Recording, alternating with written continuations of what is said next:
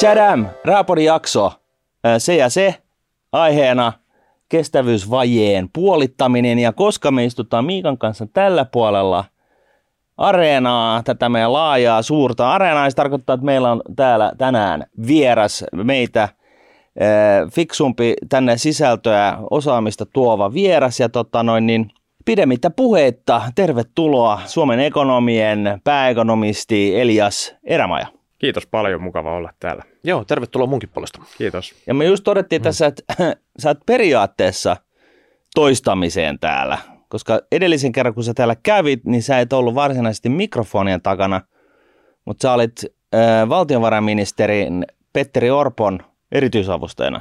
Joo, mä olin silloin, 2019 käytiin täällä, niin silloin oli hänellä talouspoliittinen erityisavustaja. No niin, eli tota, se tarkoittaa sitä, että kuunnelkaa se jakso, niin tunnette niin kuin Eliaksen hengen. Kuka huuli verhon takana? Joo, luki teleprompterista Pe- Petterille tota noin, niin sanat suuhun. Ö, joo, no mutta e, pidemmittä puhetta, niin nyt on, nyt on sun vuoro. Kuka sä oot ja mistä sä tuut? No siis Suomen ekonomista, mutta että noin muuten. Aina pieni tällainen taustoitus Joo, itsestäsi. Ma- maaliskuussa aloitin tosiaan pääekonomistina Suomen ekonomeilla – uusi positio, jota ei aikaisemmin ollut. Mistä tulin, niin tota, olen tehnyt tämmöisiä työmarkkinaekonomistihommia sen kymmenisen vuotta, eli opiskelujen jälkeen, niin tota, aloitin tuolla Eteläranta Kympissä palvelualojen työnantajilla ekonomistina ja sitten siirryin Medialiittoon, eli media-alan yritysten edunvalvontajärjestöön ja, ja olin siellä ekonomistina ja sitten mulla oli vielä tämmöinen tupla rooli, että olin myös sitten Graafisen teollisuuden liittojohtaja, joka sitten Graafinen teollisuus on yksi näistä Medialiiton alaliitoista. Ää, eli ekonomistihommia tehnyt koko ajan opiskelujen aikana sitten kävin Suomen Pankissa, tein Kelassa tilasto-osastolla duunia ja, ja sitten kävin tuolla Suomen YK-edustustossakin töissä nykissä, että Okei. Okay. paljon kaikkea. You've been around. Ja Joo. siitä oli tämä VM-keissi tosiaan, niin Petterin talouspoliittisena erkkana vielä sitten. Minkälaista se on? Talouspoliittisena erkkana. No se, on, se oli ehkä niinku mielenkiintoisin homma, missä tähän asti on ollut. Et siinä kyllä niinku hommaa riittää aamustiltaa ja, ja actionia on ja, ja kaikki nämä, että kuinka paljon pä, pääset talouspoliittisena erkkana oikeasti vaikuttamaan esimerkiksi siihen budjetin valmisteluun ja, ja käyt niitä muiden tota, puolueiden talouspoliittisten erkkareiden, hallituspuolueiden talouspoliittisten erkkareiden kanssa läpi sitä budjettivalmistelua aika pitkälle. Sen pystyy sitten jo hiomaan loppuun asti, kunnes vasta otetaan sitten nämä iso, isokenkäiset kaverit siihen mukaan ja, ja viilataan se, tehdään se loppuhionta. Mutta että... Ne, ne isokenkäiset ei koskaan lue niitä papereita, eli siis käytännössä sä oot ollut tekemässä no, niin budjettia Suomelle. No joo, kyllä talouspoliittinen, talouspoliittinen erkka on siinä tavallaan sitten virkamiesten ja, ja poliitikkojen välissä sellainen viestikapulan viejä ja pitää niin kuin ymmärtää molempia osapuolia ja ymmärtää se, että mikä joo. se poliittinen tahtotilaa, mutta sitten pitää myös ymmärtää sitten virkamiestenkin sanomaa, ja siellä on tiettyjä semmoisia tietysti realiteetteja, mitkä pitää ottaa huomioon, joita pitää sitten pyrkiä sanottamaan sitten myös sinne omalle päämiehelle, että, että tota, miten, miten asiat menee. Jotenkin tuntuu, että Petteri Uraha polkee paikallaan. Hän oli ministeri silloin ja on ministeri nyt, ja Ukko on täällä viilettänyt ympäri maailmaa ja tota, vaihtanut positiota, ja kuitenkin tota, tästä erkkaroolista nyt pääekonomistiksi, mies, joka tuntee numerot, niin varmaan myös tota, aika paljon ehtinyt tapahtua tässä. Joo, kyllä. Ja siis se täytyy vielä sanoa tuosta, että tosi niin kuin helppoa, kun on käynyt sen erkkakokemuksen, niin nyt esimerkiksi kun tota, tehtiin ekonomeissa valmistelua sitten, että miten kommentoidaan vaikkapa tätä hallitusohjelmaa ja, ja, ja vähän niin kuin analysoitiin sitä, että miltä tämä julkisen talouden nyt vaikka viritys näyttää tähän seuraavalle niin kuin neljälle vuodelle tai pidemmälle, niin tosi helppoa, kun tavallaan ulkomuistista pystyy selailemaan kaikki näitä julkisen talouden suunnitelman juttuja, löytää sieltä äkkiä luvut ja muuta, niin helpottaa kyllä duunia aika mielettömästi. No sittenhän on ChatGPT. ChatGPT on jo hyvä ja, ja tota varmaan viiden vuoden päästä niin, niin tota, vieläkin parempi. varmasti, varmasti. No mutta hei, tota noin, niin otetaan vielä tällainen ohjaava kysymys, johdatteleva kysymys. Miksi ekonomella on, Suomen ekonomella on pääekonomisti? No tota... Eikö näitä, Suom... näitä nyt on vähän joka suunnalla? Joo, että, ekon... tota, mikä on se viisaus nyt, mikä sä tuot pöytään? Joo, mä tuon lähden tähän vähän ehkä vähän taaempaa, että mä huomasin silloin, kun mä itse aloitin opiskelemaan tuossa noin 2008 finanssikriisin aikaan, niin yhtäkkiä alkoi näkymään telkkarissa niin kuin ihan hirveä määrä ekonomistia. joka puolella oli ekonomisteja ja sitten tuntuu, että kun koko ajan ollaan vähän menty kriisistä kriisiin, niin, niin ekonomistien määrä ehkä mediassa on vaan lisääntynyt. Mm. Ja sitten eri liitot, varsinkin työnantajaliittopuolella, niin sitten on niin kuin alkanut käyttämään tätä myös viestinnässä hyväksi, että on rekrytoinut sitten ekonomisteja ja nyt sitten hyvä juttu, niin myös työntekijäpuolella on tätä tehty, mutta ekonomeille tietysti se niin kuin merkittävä juttu on se, että ekonomithan on talouden tekijöitä ja siinä mielessä ekonomeilla tavallaan on niin kuin oikeutus olla sellaisissa niin kuin pöydissä keskustelemassa, kun taloudesta puhutaan, koska ekonomit tavallaan yhteisönä pystyy tuomaan lisäarvoa siihen Suomen talouspoliittiseen keskusteluun.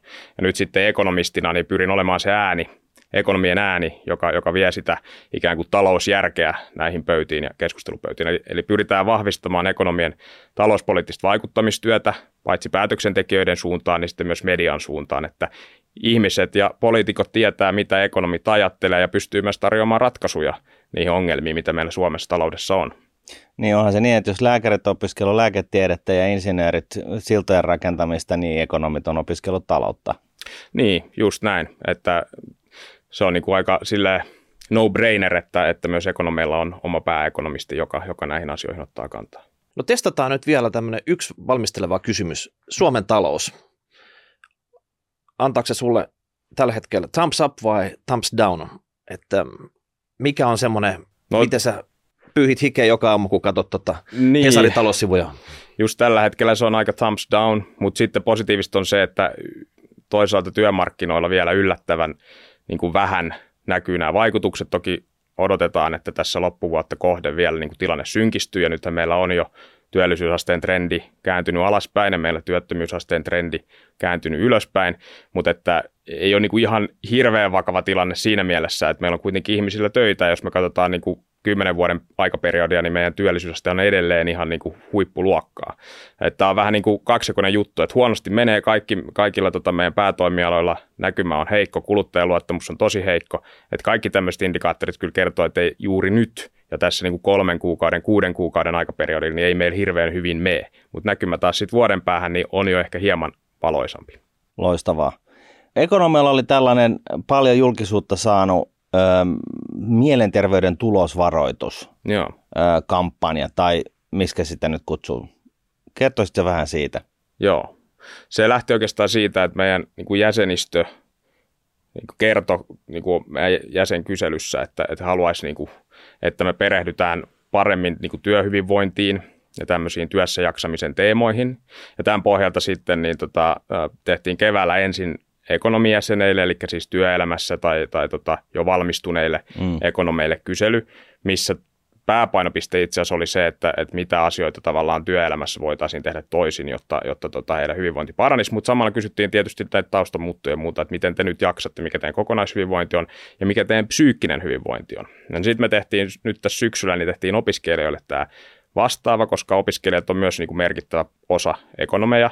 Meidän jäsenistöä tehtiin sama kysely samalla ajatuksella, että miten me voidaan parantaa meidän omaa palveluntarjontaa ekonomiassa. Täältä sitten löytyy niin kuin mielenkiintoinen tulos, että, että itse, että psyykkinen hyvinvointi on aika heikolla tolalla itse asiassa meidän opiskelijoilla.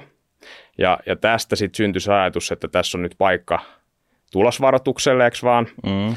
Eli, eli tuota, ruvettiin rakentamaan sitten mielenterveyden tulosvaroitusta, joka sitten tuossa mielenterveysviikon aluksi, mikä tässä oli muutama viikko sitten, pari viikkoa sitten, niin, niin sitten julkaistiin. Ja, ja siinä on sitten tätä tietoisuutta siitä, että miten kauppatieteen opiskelijoilla menee psyykkisesti, mutta sitten myös se, että kuinka itse asiassa kovia nämä talousvaikutukset mielenterveyden häiriöillä meille Suomelle on.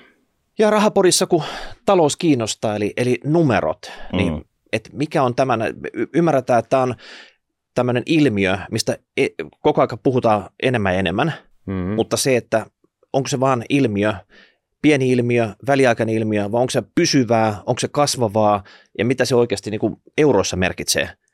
Niin tota, kerro vähän näistä tuloksista, että, ja data oli fresh, siis oli nyt tässä syksyllä kerätty, että se on niin kuin ihan niin tuoretta kuin vaan voi joku data olla. Joo. Opiskelijoissa siis lähes kaksi viidestä kertoo, että he voi psyykkisesti niin kuin heikosti tai erittäin heikosti. Ekonomijäseneillä, siis näillä työikäisillä, niin, niin heillä oli sitten 27 prosenttia. Eli tässä oli opiskelijoiden psyykkinen hyvinvointi oli selvästi heikompi kuin, kuin tota, ää, ekonomeilla. Ää, mielenkiintoista oli sekin, että tässä on niinku eroja sekä sen suhteen, että mikä sun niin kuin pääaine on, mutta myös sitten mikä sun sukupuoli on. Eli naisilla meni vähän heikommin kuin miehillä, ja sitten jos olit esimerkiksi rahoituksen opiskelija, niin ongelmia ei juurikaan ollut samalla tavalla kuin sitten vaikkapa markkinoinnin opiskelijoilla. Ja tota, nyt se ehkä mun huoli, jos me otetaan nyt tämä talous tähän niin kun mä oon sitten seurannut myös, että miten vaikkapa kun THL tekee kahden vuoden välein lukiolaisille tämmöisiä vastaavia kyselyitä, mikä on siinä mielessä hyvin kattava otanta, että ei kaikki vastaa käytännössä lukiolaiset. Siihen riippumatta siitä, ootko, onko sulla näitä häiriöitä vai eikö ole, niin saa aika hyvän kuvan siitä, että miten se trendi kehittyy. Ja nyt kymmenes vuodessa niin se on ollut niin kuin, se muutos on dramaattinen, eli psyykkinen hyvinvointi on heikentynyt merkittävästi meidän niin kuin lukiolaisilla. Ja nyt se mun huoli on siitä, että mä en nyt tiedä sitä, että realisoituuko nämä ongelmat, mitä näillä nuorilla on lukiossa ja, ja tota, korkeakoulussa, niin realisoituuko ne sinne työmarkkinoille niin, että ei jakseta siellä tota, täydellä tuottavuudella, täydellä potentiaalisella työelämässä. Sitä mä en osaa sanoa, mutta jos tämä trendi on tällainen ja se realisoituu, mm. niin silloin ne kustannukset on kyllä niin kuin ihan todella hurjia. Kun nyt niin kuin nostin tuossa raportissa esille, niin OECD on tehnyt tämmöisen aika hyvän tutkimuksen siitä, että mitä nämä mielenterveyden kustannukset aidosti kaikissa EU-maissa on, Suomi mukaan luettuna. Suomessa kaikkein kovimmat kustannukset suhteessa BKT, 5,3 prosenttia BKTstä. Ja tämä tutkimus on, on tota, tehty just ennen koronapandemiaa, siis 2019. Me tiedetään, että koronapandemian aikana moni ongelma on eskaloitunut ja me tiedetään, että meillä on näitä trendejä, että nuorten pahoinvointi on kasvanut. Niin jos tämä 5,3 prosenttia tässä nyt tänä päivänä onkin jotain ihan muuta, paljon korkeampi, niin, niin sitten me voidaan jo puhua kyllä ihan niin kuin merkittävästä ongelmasta, joka pitäisi huomioida ihan talouspolitiikassa. Niin kuin koronahan kuitenkin oli jo pari vuotta sitten käytännössä, Kyllä. ja data on nyt kerätty ihan äskettäin Just tässä näin. syksyn aikana. Mm. Just näin. Eli ei aina voi syyttää koronaa, vai voiko? Ei voi syyttää koronaa, siis nämä isot trendit, että tämä pahoinvointi on, on kasvanut, niin, niin se on tosiaan niin kuin pidempi kestosta.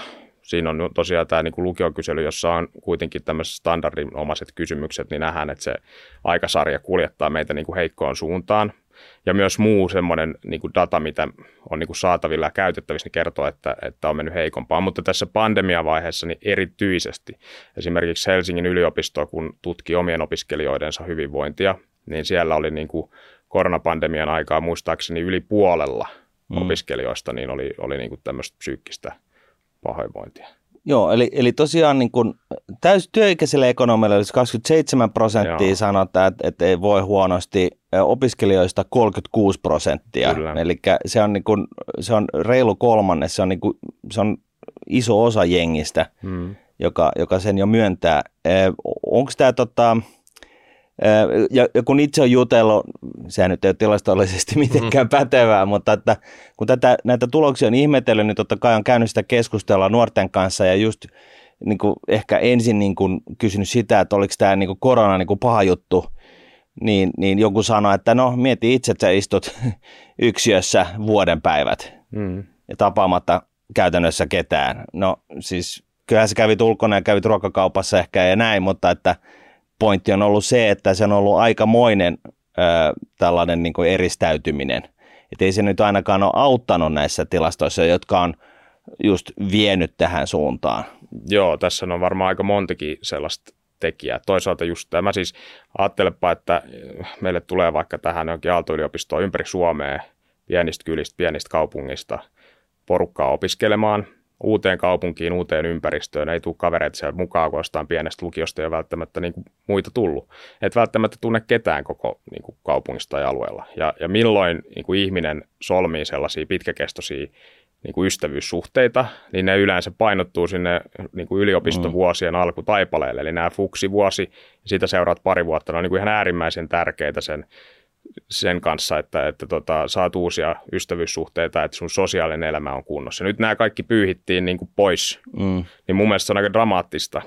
Ja, ja sitten tämän lisäksi niin aika monet palvelut laitettiin seis, eli ei tehty enää sen tyyppisiä niin kuin terveystarkastuksia esimerkiksi vaikkapa lukiolaisille tai ehkä myös niin kuin yliopisto-opiskelijoille, mitä tehtiin niin kuin normaalitilanteessa, ja sitten myös palveluiden muukin saatavuus – heikkeni huomattavasti. Eli samaan aikaan kun... Ravintolot oli säpissä, sä et niin. pystynyt menemään minnekään niin kuin tapaa ketään. just näin. Siis, joo. Ja, ja sitten vielä just tämä, että sotepalvelutkin oli aika pitkälti säpissä. Just näin, Niin, joo. Istut siellä yksiössä yksin sen TikTokin algoritmin kanssa Just ja tuijotit näin, sitä, just että näin. Se, sitä voi miettiä jokainen, että mitä sekin Tä- ihmisille mm. tekee. Tä- Se, se, mikä mua tässä huolestuttaa, että tässä niin kuin myöskin on, on kyse siitä niin kuin tästä niin kuin suomalaisen peruskoulun uudistuksesta, joka on vienyt periaatteessa suoraan niin kuin syöksykierteeseen viimeiset yli 15 vuotta, mitä sä nyt tekee. 18 vuotta ollaan niin kuin tilastojen valossa, pisatulosten valossa tultu. Matikkasia maailmassa oli kakkosena parhaimmillaan ja nyt ollaan jossain 36 on ollut sellaista uutta, uutta ajatusta siitä, että ei tarvita luokkia ja ei tarvita järjestystä ja ollaan vaan kaikki isossa tilassa ja, ja tota, jengillä on niin ehkä senkin takia niin kuin jo koulusta lähtien ollut vaikea niin kuin pystyä keskittyä yhtään mihinkään ja, ja, ja niin kuin pärjätä koulussa. Ihmisiä on monenlaisia, joillekin toi sopii, toisille ei, mutta että tavallaan, että tämä näyttäisi niin kuin siltä, että tässä, niin kuin, tässä, tässä on niin kuin monen, kylläkin, että tässä tosiaan on monen niin kuin yksittäisen tekijän summa, joka nyt, on, nyt näkyy tässä kyselytutkimuksessa. 36 prosenttia ekonomiopiskelijoista sanoo voivansa hyvin huonosti tai, tai huonosti. Et, et kyllähän se nyt on aika jäätävää. Se on, se on tota, tosi jäätävää ja, ja tosiaan nämä syyt on ihan tosi moninaisia. Mehän ei suoranaisesti tässä tutkimuksessa niin kuin nimenomaan perehdytty siihen, että mitkä ne taustatekijät siihen psyykkiseen hyvinvointiin ovat, koska se ei ollut se meidän itse asiassa kyselyn tavallaan pihvi, vaan se oli tavallaan sitten löydös. Mutta sieltä tota, avovastauksista, niin sieltä sitten kävi ilmi, että nämä on tosiaan ihan hyvin moninaisia. Eli osalle se on tosiaan se, että nämä sosiaaliset suhteet ja, ja tämä korona niin on, on niin kuin aiheuttanut päävaivaa ja, ja tota, siitä voi olla aika vaikea päästä sitten ulos, jos kohta ne opinnot päättyy ja et ole vielä niin kuin päässyt niihin sosiaalisiin piireihin esimerkiksi. Hmm. Sitten osalla on myös tätä tota, yleistä huolta esimerkiksi taloudesta ja epävarmuutta tästä tulevaisuudesta, niin kuin me tiedetään, että, että tota, tällä hetkellä vähän niin kuin kaikilla on aika iso epävarmuus siitä, että miten, mihin tämä maailma on niin kuin menossa. Mm. Tämä näkyy myös vastauksissa, että tuo suurta huolta. Mutta sitten oli myös kans porukkaa, ketkä koki, että, että, tota, että heidän pitää niinku samaan aikaan painaa duunia ja opiskella. Ja joskus olisi niinku tärkeää, että voisi myös tehdä semmoista niinku kivaa, kivaa aikaa kavereiden ja muiden kanssa tai urheilla, mutta et siihen ei ole riittävästi välttämättä aikaa. Eli hyvin erityyppisiä ilmiöitä ja sitten kun nämä kaikki varmaan koskettaa jollain tavalla ehkä kaikkia, niin Mm. ehkä yhdessä heikentää myös sitten sitä kokonaisjaksamista. No siis tämä viimeinen pointti, että käy duunissa ja opiskelee, niin sitähän nyt on kai vissi aina tehty, mutta että eh, ehkä se on sitten tämän muun rasituksen niin kuin aiheuttamana myöskin se sitten niin kuin, niin kuin laittaa polville niin sanotusti, että, että tota, et, et, No, se, no mieti niin nyt opiskelijaa. Se on vähän niin kuin pihvinä siinä burgerisämpylän välissä. Jos niin kuin alhaalta on se, tota, että tietyt tuet tulee, mutta sun pitää saada tiettyjä opintoviikkoja kasaan. Ja sitten ylhäältä taas sitten, että liikaa ei saa tienata Mm, tai heti tuet viedään pois. Eli sun liikkumavara on aika pieni. Sun pitää niin kuin painaa siellä opintoja hikihatussa kasaan, mutta toisaalta sitten, että rahat, mitä sä saat tukipuolesta tai lainapuolesta, ne ei ole kovin kummosia. Kaikki ei pysty ehkä järjestelemään niin hyvin kuin joku toinen näitä omia raha-asioitaan. Ja sitten sä mietit, että okei, no ratkaistaan sitä kesätöillä tai sitten tota, osakatöillä opiskeluaikana, mutta se ei onnistu. Et teet vähän liikaa töitä, niin yhden kuukauden tuet katoo. Niin oikeasti, että miten mä tämän ratkaisen? Mistä mä, kun ei mä voi ottaa lisää lainaakaan, kun mä haluan minä älyttömän isolla lainapossalla täältä tulla ulos. Joo, tässä voi olla myös niin kuin opintoetuuksiin liittyviä sellaisia asioita, jotka, jotka tota, on niin kuin ongelmallisia, jos nyt ei puhuta siitä opintoetuuksien tasosta edes. Eli silloin kun mä opiskelin vielä, niin, niin silloin tota, oli tietty kiintiömäärä opintotukikuukausia ja mä pystyin niitä sitten käyttämään sen mukaan, minkä verran mä saan opintopisteitä. Ei ollut väliä sillä, että teenkö mä kandia vai maisteria vai mitä mä teen. Nythän on niin, että, että tänä päivänä niin, äh, sulla on tietty kiintiö niitä opintotukikuukausia siihen kandiin ja sitten tietty opintotukimäärä siihen maisteriin. Ja jotta sä pääset käyttämään tätä maisterikiintiötä, niin sulla pitää olla kanditutkinto kasassa. Eli sä toki voit opiskella näitä maisteriopintoja jo Mm. silloin kandivaiheessa, mutta sun pitää saada se tutkinto ulos, jos sä haluat päästä tähän toiseen niin kuin kiintiöön. Ja muistan ainakin omat jotkut opiskelijakaverit, niillä saattaa olla jotain niin kuin tosi random kursseja siellä takana, mitä ne nyt ei ollut jostain syystä saanut suoritettua, jonka takia ei sitä varsinaista kandin tutkintoa pap, niin kuin paperia saanut, mutta samaan aikaan porskutti jo niitä maisterivaiheen kursseja. Kaikki tämmöinen saattaa tietysti tuoda vähän niin semmoista lisästressiä ja painetta, ja sitten myös vaikka tota, kun nyt kun tämä vähän liikkuu enemmän lainapainotteisuuteen nämä opintoetuudet, ää, niin siinähän on tosi hyvä kannustin se, että, että tota Kela maksaa 40 pinnaa tietyn rajan yli ja tiettyyn maksimiin, mutta sun niin kuin, opintolainamäärästä mm. niin kuin, takaisin, eli periaatteessa sun kannattaa ottaa sitä opintolainaa, mutta sun pitää pystyä valmistumaan kuudessa ää, lukuvuodessa, niin varmaan sitten jossain kohtaa tulee semmoinen stressi, että, että tota, tässä pitää oikeasti nyt pinkoa, jos mä haluan saada, saada tämän tota, ää, opintolaina hyvityksen.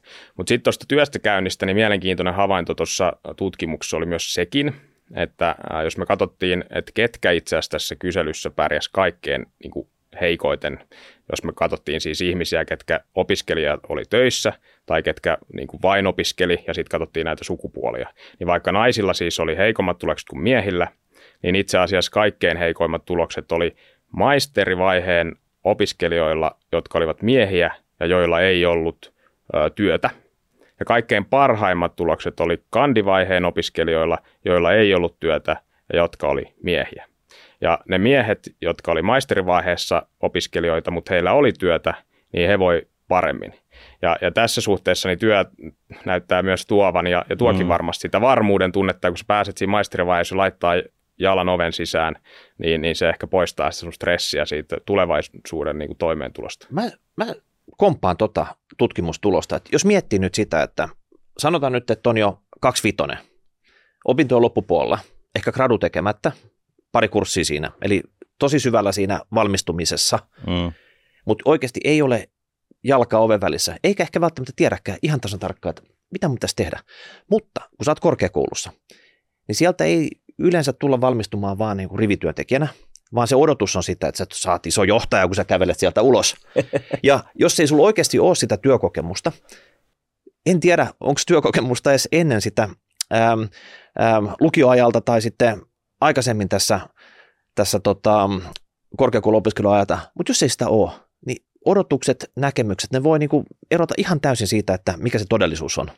Ja rupeaa tulla sellainen paine, rimakauhu melkein siinä, mm. että, että oikeasti mun pitäisi olla vuoden päästä pyörittämässä vaikka jonkun metsäfirman jotain talousosastoa jossakin tai mm. jotain muuta. Ja sitten toi just, että, että tavallaan se, että jos sä oot duunissa, niin sä oot niin kuin myös, ja opiskelet sä oot duunissa, sä oot niin kuin ihan eri tavalla täysillä niin kuin, niin kuin lainausmerkeissä yhteiskunnassa kiinni, ja se heijastuu myöskin siihen, että vaikka on ollut korona – ja sä oot ollut eristyksessä vankilassa, niin kuin, tota, er, niin kuin eristyksessä vankilassa vuoden päivät, niin, niin sä tavallaan, niin kuin, sulla talla pohjassa, sä oot päässyt kiinni yhteiskuntaan monesta eri suunnasta, ja, ja, ja se niin kuin luo sellaista toivoa, ja jos ei näin on, on niin kuin päässyt käymään, niin totta kai se huolestuttaa. Ja mä, muistan omista ajoista, että kyllä mä kävin duunissa, mutta sehän oli kaikki tällaista Tokkan parkkihallin valvomista ja – ja, ja to, se ei nyt ihan hirveästi jeesannut siihen niin kuin johtajahommaan, minkä piti saada heti, kun pääsee koulusta ulos. Et, et, et sehän oli tällaista niin kuin rahankeruhommaa, se duuni. Ja suomalainen tämä kuvio, miten tämä opiskelu ja siitä siirtyminen työelämään, tämä toimii ihan eri tavalla kuin vaikka Keski-Euroopassa. Siellä kandivaiheessa kolmantena vuonna firmat käy käytännössä haastattelee kaikki ne kolmannen vuoden opiskelijat ja siellä jo käytännössä haetaan niihin analyystason hommiin ja siitä vaan katsotaan, että sä kolmannen vuoden keväällä teet viimeiset kurssit pois ja siirryt sitten työelämään. Ja se on varmaan aika lepposta aikaa sitten kavereiden kanssa viettää ja tekee niitä vikoikursseja.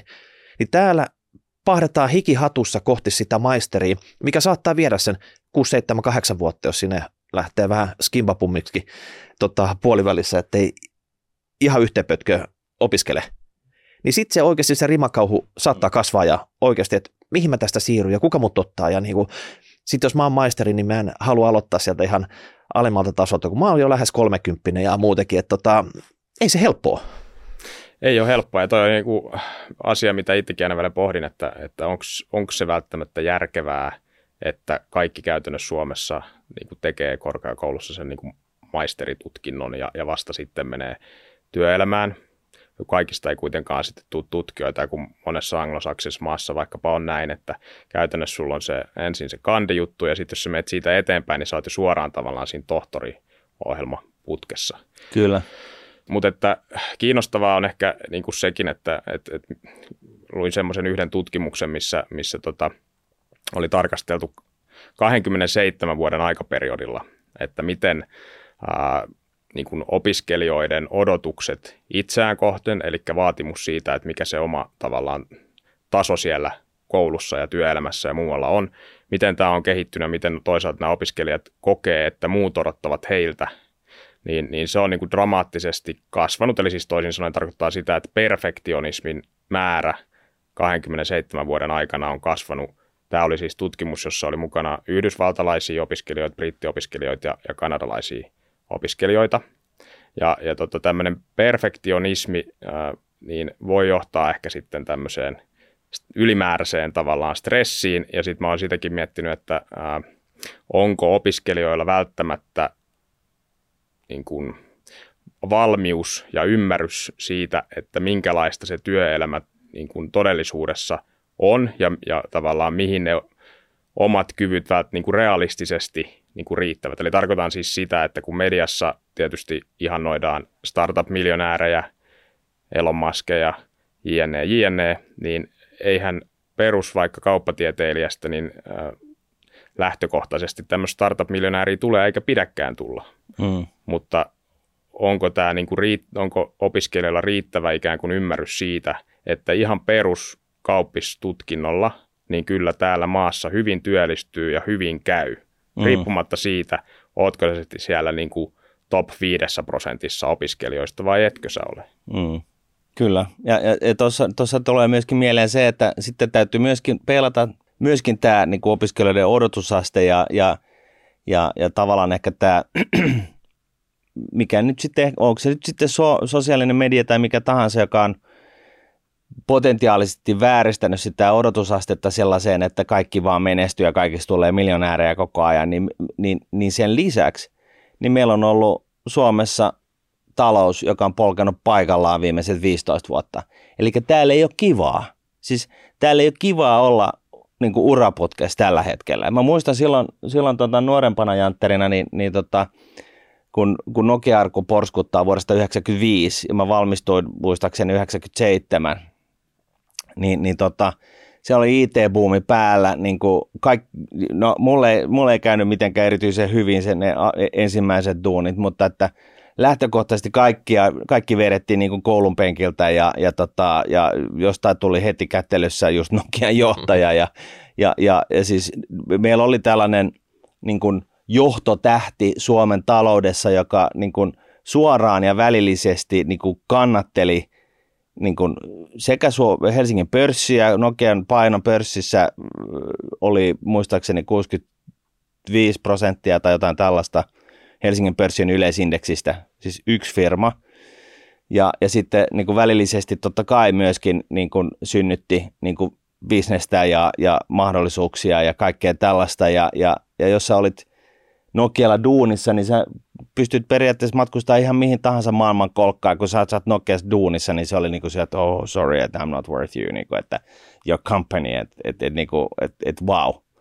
Ja nyt sitten viimeiset 15 vuotta ollaan sössitty tämä, tämä tota, talouskasvu ja tulevaisuuden näkymät ihan niin kuin urakalla, että talous on polkenut paikallaan viimeiset 15 vuotta, koska tuottavuus on polkenut paikallaan samaan aikaan, niin vaihtotase on mennyt, eli vaikka ju, niin kuin, julkinen talous on velkaantunut, ja, mutta myöskin talous on velkaantunut siltä kautta, että vaihtotase on kiihtyvä tahti ollut negatiivinen, niin, niin, niin, niin tota, valmistuu nyt sitten tällaiseen loseritalouteen. Että niin kuin, where's the beef?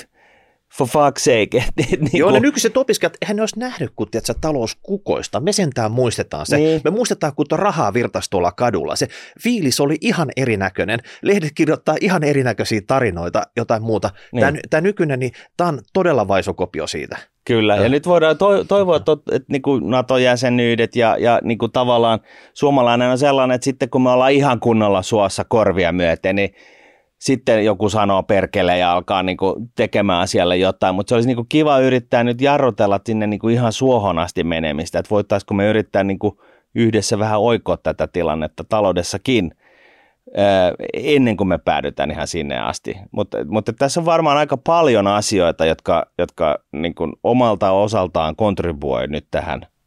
Joo, joo, se on tosi hyvä havainto, että siinä näissä OECDnkin näissä tutkimuksissa niin on kyllä korostettu sitä, että niin kuin talouskasvulla on niin kuin huiman positiivinen korrelaatio siihen, että mikä verran on niin kuin mielenterveyden häiriöitä. Ja, ja ei ole silleen niin kuin ihme, että jos me katsotaan, että meidän kuluttajien vaikka luottamus on niin kuin aivan kuin pohjamudissa niin kuin edelleen.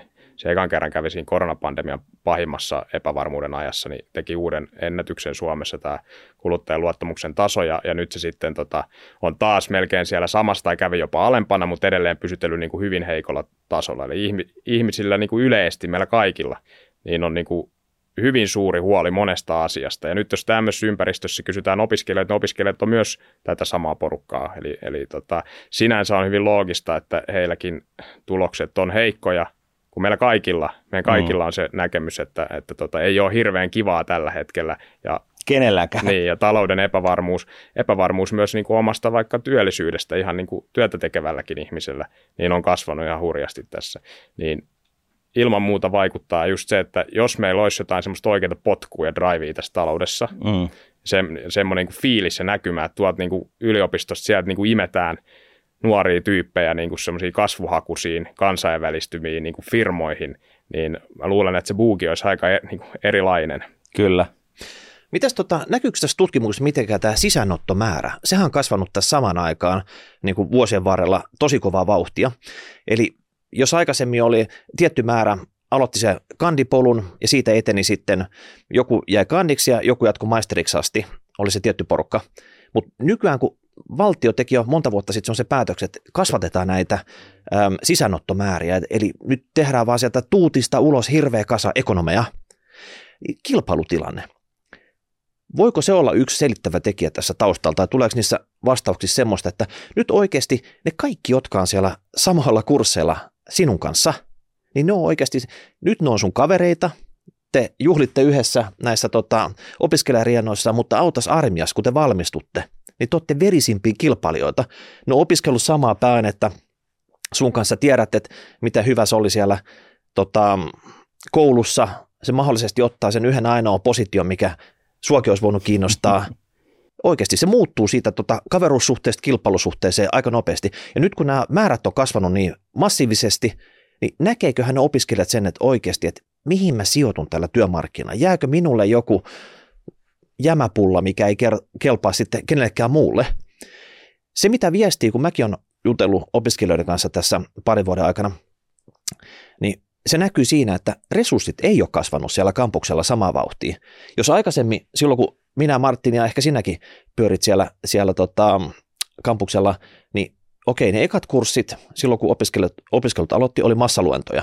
Mutta viimeistään siinä vaiheessa mentiin kohti sitä maisteritasoa, oli pienryhmiä, siellä professorilla oli aika heittää läpyskää sun kanssa, juteltiin asioista ehkä enemmän, mutta nykyisin kuulemma nekin rupeaa ole tämmöisiä massaluentoja, kun on niin paljon opiskelijoita. Toinen juttu, että eh, tilat.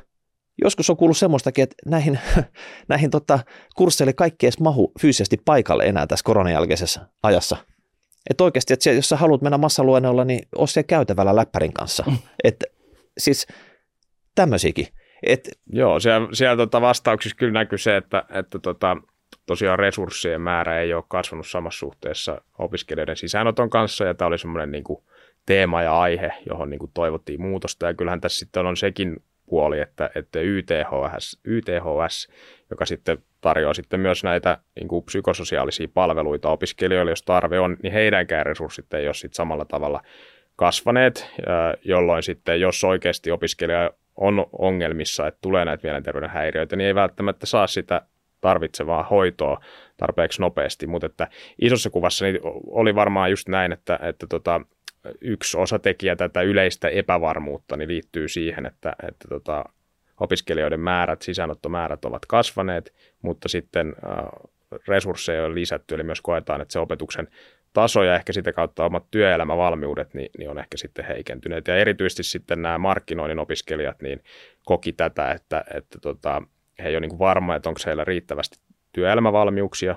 Ja sitten he pohti sitä, että ää, mitkä on nämä työllistymisen edellytykset. Pitäisikö kuitenkin semmoinen myytti purkaa tästä, että kun katsoo työelämää tässä, niin ei täällä nyt niin kuin ihan jäätäviä valmiuksia oikeasti tarvita. Kunhan suurin piirtein niin fiksu tyyppi. Mä tarkoitan sitä, että semmoinen terveellä tavalla mm. fiksu, että käytännönläheinen. Ei sillä tavalla, että ei lentele missään tuolla omissa, omissa tota, sfääreissään, vaan käyttää niitä taitoja, mitä oikeasti siellä koulussa on ollut.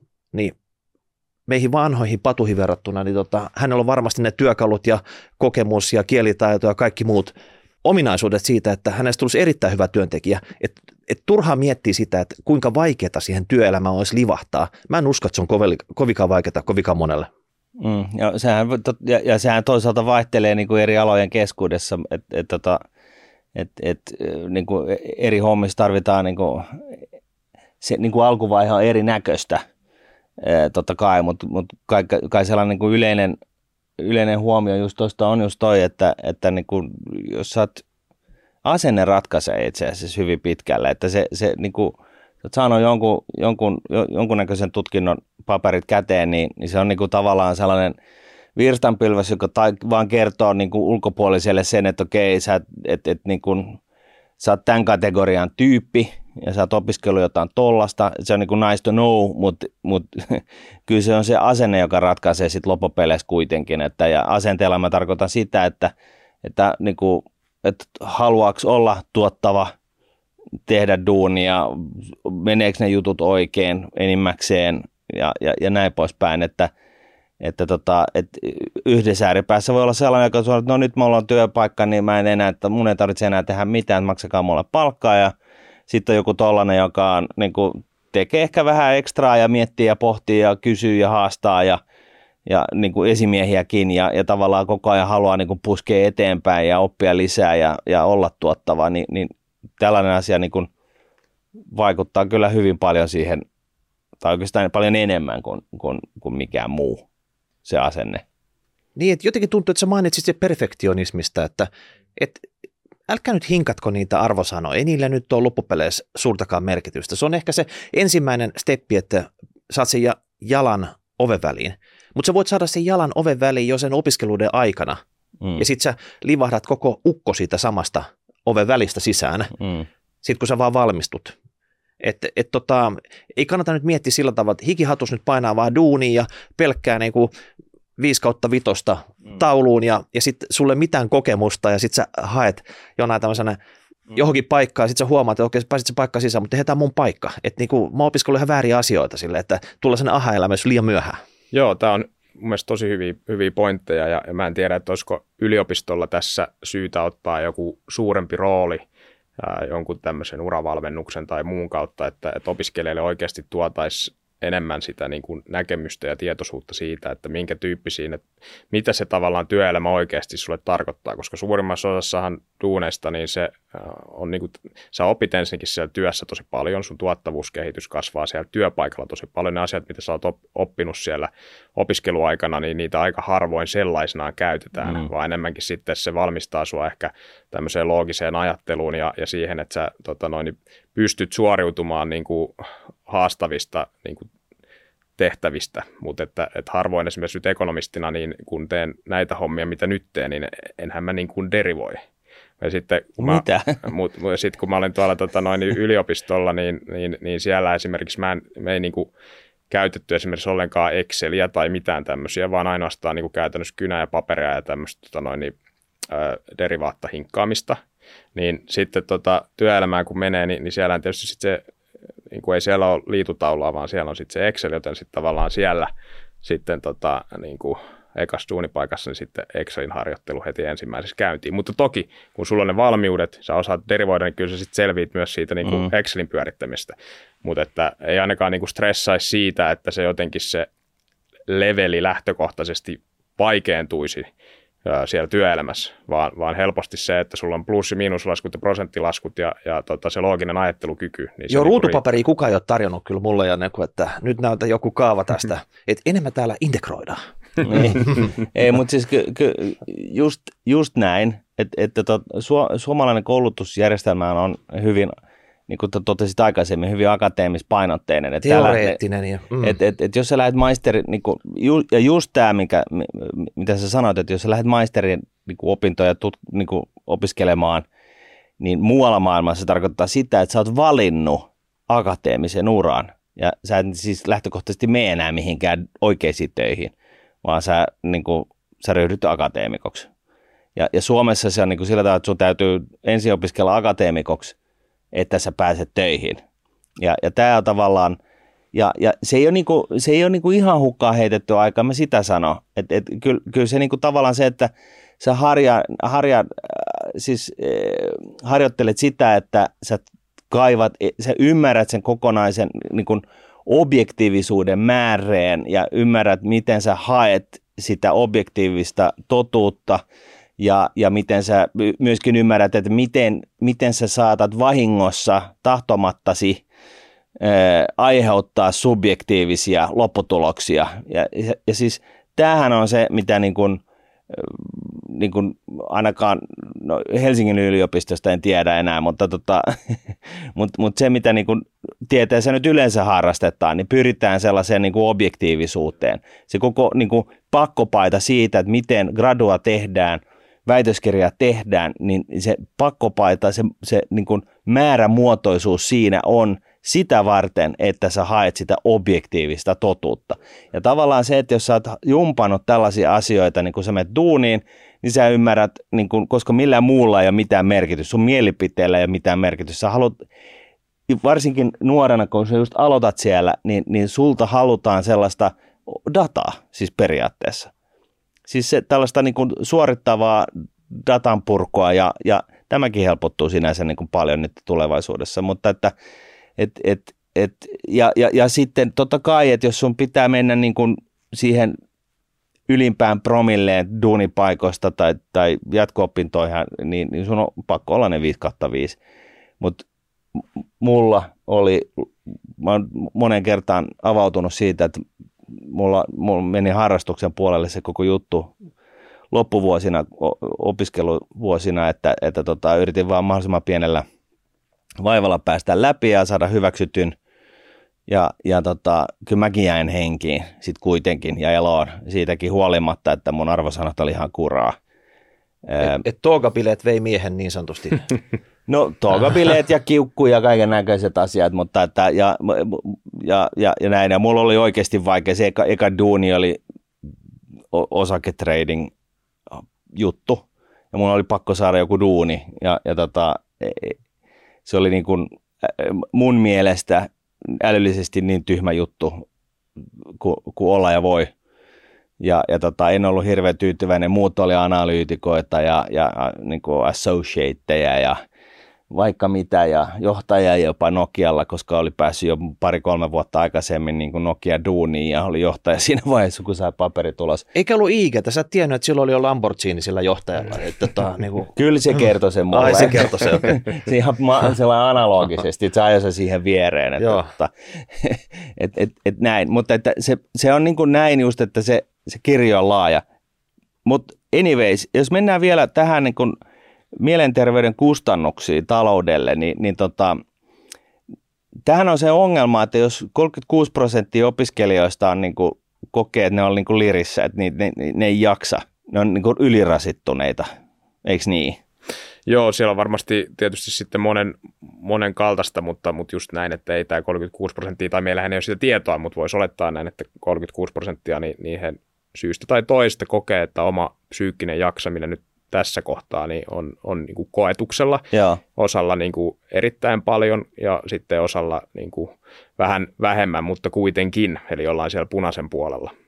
Juuri näin. Ja nyt sitten jos, jos tota, meillä on Suomessa niin kuin muissa kehittyneissä maissa, niin tämä väestöpyramidi on niin kuin ylös alasin, eli yhä harvemman pitäisi kustantaa yhä useamman elämän – Ja, ja nyt sitten jos näistä yhä harvemmista, niin kolmasosa niin on valmiiksi kuralla, koska niin kuin henkisesti ihan niin kuin burnoutin tasolla, niin voisi kuvitella, että tämä aiheuttaa aikamoisia haasteita niin kuin taloudelle.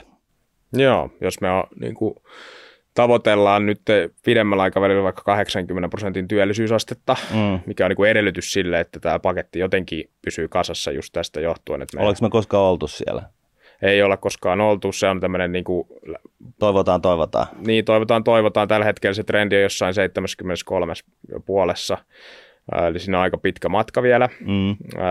mutta että sillä saataisiin niinku merkittäviä hyötyjä julkiseen talouteen, ja, ja se on tämmöistä tasoa kuitenkin sitten muissa Pohjoismaissa on nähty, että sinänsä sen ei pitäisi olla niinku saavuttamaton juttu, mutta että ää, eihän työllisyys, jos, jos sulla on porukkaa, ketkä ei ole työkykyisiä, mm niin eihän ne voi koskaan päästä sinne osaksi sitä työllisyysastetta, koska, koska tota, he ei yksinkertaisesti pysty sitä työtä. No tämä on tietysti se kaikkein niin kuin katastrofaalisin vaihtoehto, Kyllä. mutta pelko on se, että mitä suurempi se potentiaalinen massa, jolla ne ongelmat voi eskaloitua, mitä suurempi se on, niin sitä suurempi myös sitten on se massa, joka lopulta jää sinne niin kuin työvoiman ulkopuolelle. Eli Suomessa nyt tällä hetkellä esimerkiksi työkyvyttömyyseläkkeistä yli 50 prosenttia on, on niin kuin mielenterveysperusteisia.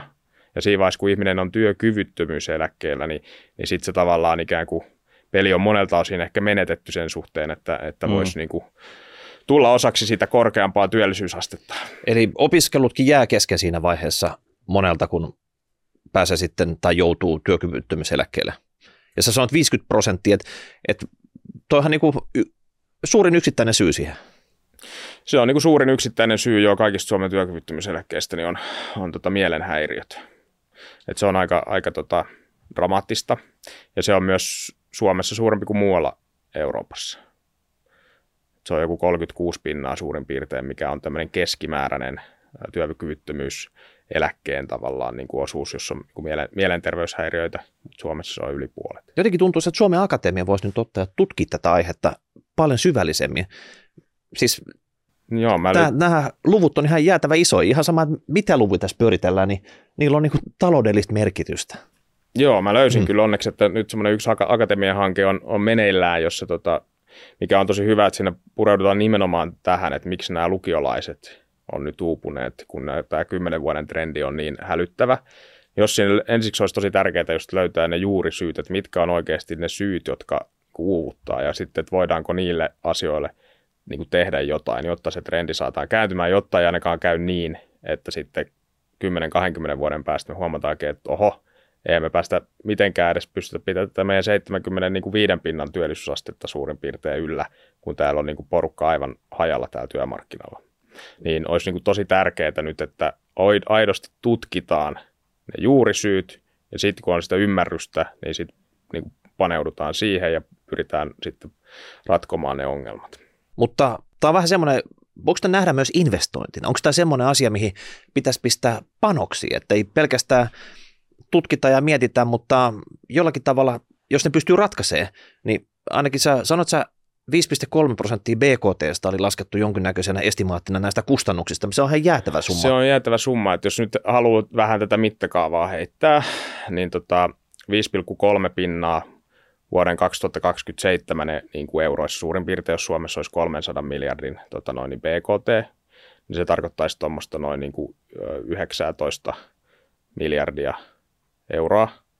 Sitten jos me tota katsotaan, katsotaan, että mikä meidän kestävyysvaje VM arvio 2027, niin ikään on, se on kolme pinnaa BKTstä ja se on semmoinen noin 6 miljardia euroa. Ja, ja tota, nyt jos me sitten pystyttäisiin tekemään jotain näille mielenterveysongelmien niin kustannuksille, niin me pystyttäisiin itse asiassa ehkä jopa niin kuin kuittaamaan tällä. Eli jos me puolitettaisiin nämä mielenterveyden kustannukset, me pystyttäisiin ehkä jopa kuittaamaan meidän koko julkisen talouden kestävyysvaje. Mutta tämähän on sitten tosi, niin kuin, ei ole kovinkaan yksinkertaista, mutta just tämä pointti, että esimerkiksi OECDn näkemyksen mukaan – me aliinvestoidaan tällä hetkellä näihin mielenterveyspalveluihin ja myös tähän niin kuin mielenterveyden ja mielen hyvinvoinnin edistämiseen toisaalta, eli tähän niin kuin resilienssin vahvistamiseen. Eli me kroonisesti Euroopassa kaikki maat aliinvestoidaan Tarkoittaa siis sitä, ja OECDssä kuitenkin se ajattelu on nimenomaan talouslähtöstä, siellä ekonomistit pyörittelee Exceleitä ja, ja miettii tätä asiaa. Ja derivoi.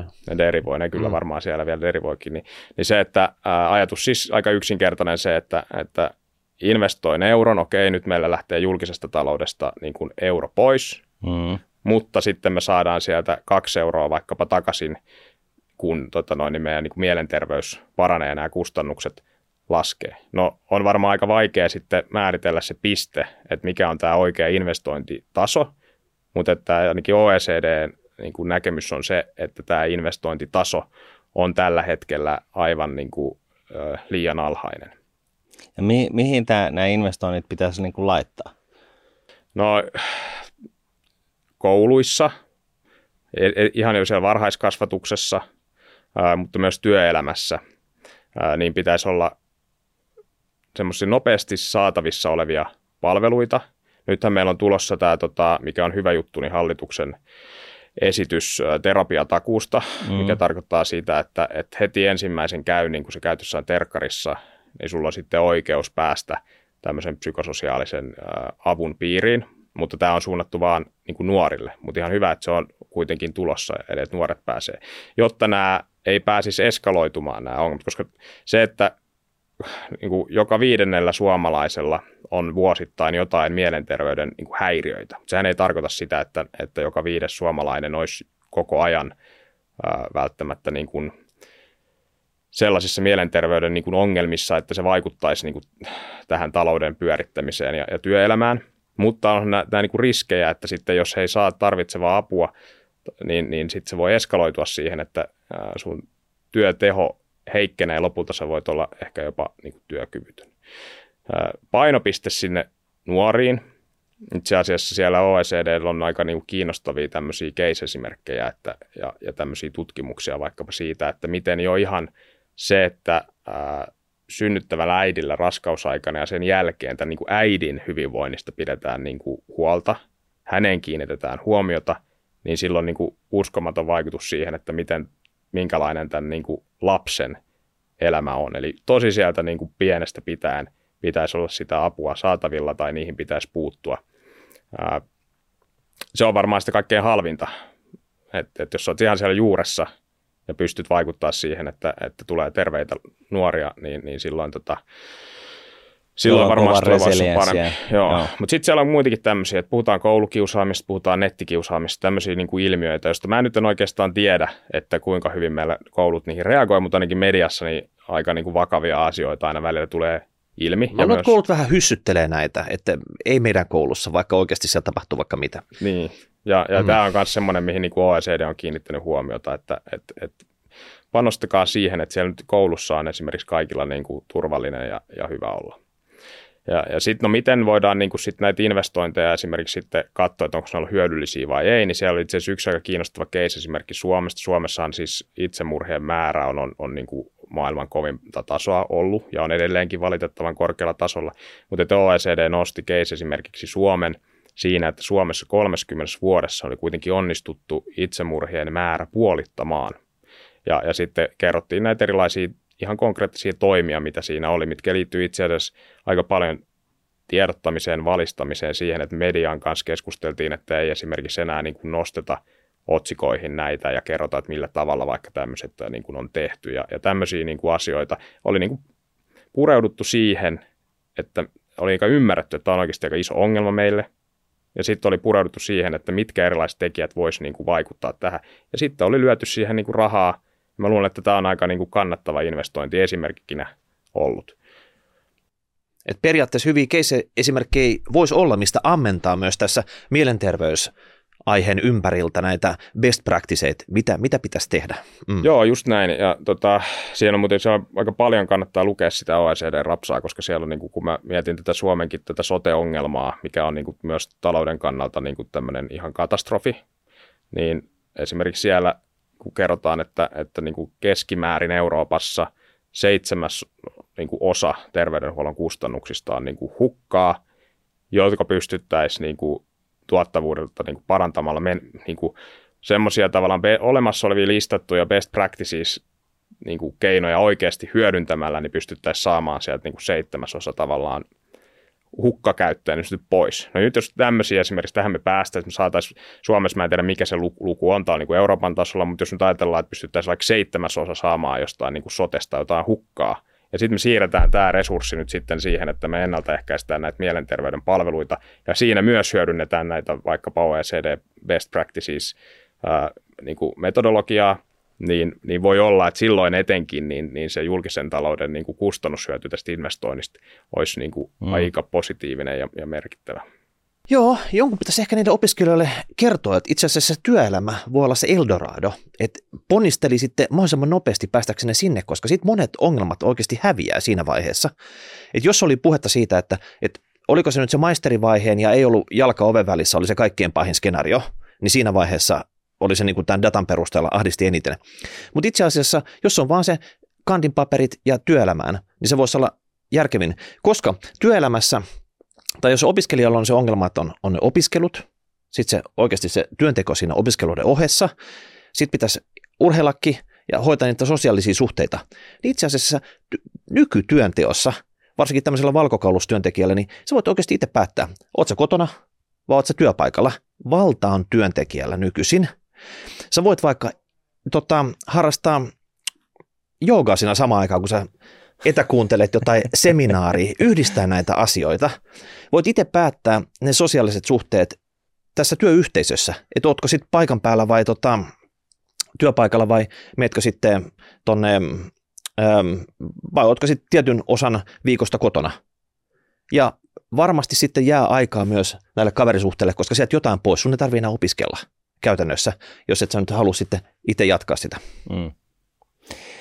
Mutta tota, jos me vedettäisiin yhteen tähän loppuun vielä, niin, niin tota, miten me nyt saadaan tässä niin kun kolme, bullet, kolme kuulu, kuuluisaa bullettia, että miten me saadaan tota, mielenterveyden tulosvaroituksesta posari, eli positiivinen tulosvaroitus, että miten me saadaan tämän käännettyä. Sä, tässä oli mainittuna nyt tämä, tämä että niin investoidaan siis siihen, että raskaana, oleviin, raskaana olevista äidistä lähtien, niin, niin tavallaan siihen, että, että jengillä on niin kuin hyvä olla ja apua saa heti, kun on tarvetta.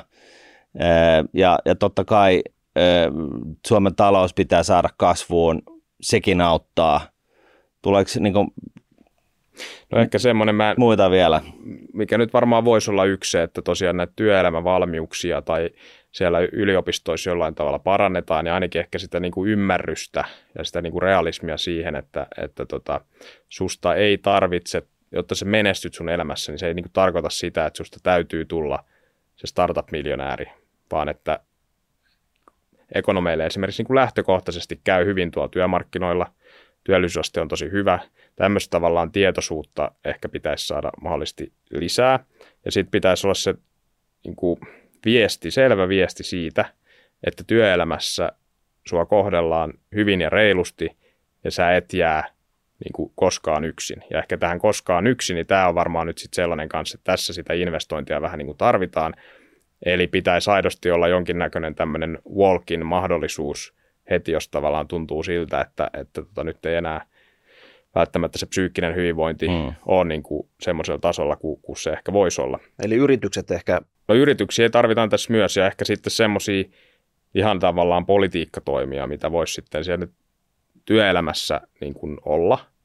Niin yksi sellainen voisi olla se, että työturvallisuuslaissa voisi olla sellainen kirjaus, että, että työnantajan velvollisuus on huolehtia työntekijöiden psykososiaalista hyvinvoinnista. Jos tällainen kirjaus olisi, niin silloin niin kuin työnantaja ehkä puuttuisi herkästi jo hyvin varhaisessa vaiheessa ja seuraisi sitä, että miten itse asiassa meillä niin kuin työssä ihmiset jaksaa. Ja sit kyllähän jos, se on työnantajan niin kuin intressissä jo muutenkin. Se on työnantajan intressissä varmasti niin kuin muutenkin, mutta se, että jos siihen tulisi semmoinen selkeä, selkeämpi konstruktio, niin sillä voisi olla ehkä joku vaikutus. Sitten yksi sellainen mahdollinen politiikkatoimi myös voisi olla se, että nyt tänä päivänä, jos tota, sulle tulee uupumista työssä, sä et niin kuin sun, sä et niin kuin pysty tekemään työtä ja se joudut jäämään käytännössä saikulle, niin ää, uupumista ei niin kuin tunnusteta ja tunnisteta tämmöiseksi sairaudeksi, joka olisi kelakorvattava. Sitten se on Kelakorvauksen piirissä, sit jos sä saat masennusdiagnoosin, mutta jos sä saat masennusdiagnoosin, niin silloin tämä on edennyt jo aika pitkälle tämä sun ongelma. Mm. jos, sulla olisi, jos tämä uupuminen jo tunnistettaisiin tällaiseksi, niin voi olla, että silloin pystyttäisiin ehkä reagoimaan myös nopeammin siihen, että, että ihmiset pääsisivät siihen avun piiriin. Nämä on nyt vain tämmöisiä mm. esimerkkejä, ja, ja tosiaan en ole mielenterveyden asiantuntija, olen vaan ekonomisti ja, ja yritän niin kuin pohtia sitä, että miten saataisiin niin kuin taloutta kasvua ja, ja julkista taloutta paremmalle tolalle ja, ja sitten tämmöisiä niin kuin, joitakin politiikkatoimia voisi olla hyvä tehdä, jotta asiat niin kuin, menis paremmalle uomalle. Mutta jos talous lähtisi kovaan kasvuun, mä uskon, että me voitaisiin aika nopeastikin tehdä jo ainakin verrattuna tähän tutkimukseen, niin jonkinnäköinen positiivinen tulosvaroitus. Eli tästä me opimme, että, että tota, sitäkin suuremmalla syyllä niin olisi syytä saada Suomen talous niin kuin – kasvuun ja siihen nyt ei auta mitkään näpertelyt ää, ja tarvitaan niin kuin visionäärejä, niin kuin isompia päätöksiä, uskallusta, sellaisia, niin kuin, sellaista tekemistä ja oikeasti niin kuin siirtää sitä niin kuin mittarin neulaa johonkin suuntaan. Ei sellaista, niin kuin, että hinkataan 0,01 prosenttia joku, joku avustus tästä tonne, vaan, vaan niin kuin, jonkunnäköinen ajatus siitä, että miten, miten niin kuin Venäjän kyljessä ole, oleskeleva maan talous oikeasti saadaan rokkaamaan, miten saadaan enemmän tekemistä tänne, jotta jokainen Suomeen syntyvä lapsi, niin, niin hänelle olisi niin kuin reaalinen mahdollisuus tulla kaikeksi siksi, mihin rahkeet riittävät. Hyvä. pidemmittä puhetta, niin, niin tota, kiitos Elias Erämaja, kun tulit tänne. Tämä kiitos. oli tota, paljon, paljon dataa huolestuttavasta aiheesta. Öö, seuraavassa jaksossa niin, niin tota, täytyy sitten vähän yrittää keksiä jotain positiivista, mutta ehkä, eh, ehkä tota, tällainen positiivinen niin tulokulma tähän päätteeksi vielä, niin voisi ehkä todeta se, että paljon huonommin Suomella ei voisi käydä kuin mitä käy, miltä se nyt näyttää – että tota, mä luulen, että tässä on kyllä herätelty niin yritysten, yrittäjien kuin julkisten päätöksentekijöidenkin huomio jo viimeisten vuosien aikana, että eiköhän tässä nyt ala niin kuin syntymään. Joo, kun ollaan tarpeeksi pohjalla, niin usein sitten alkaa tapahtumaan. Ehkä me nyt ollaan riittävän pohjalla, että Toivotaan niin. Toivotaan niin, että me ollaan riittävän pohjalla, että me saadaan suunnanmuutos aikaiseksi. No niin, kiitos Elias ja ei muuta kuin laitatte palautetta hashtag rahapodi, rahapodi.nude.fi. Ensi viikolla sitten iloisemmat aiheet. Moi moi. Moi.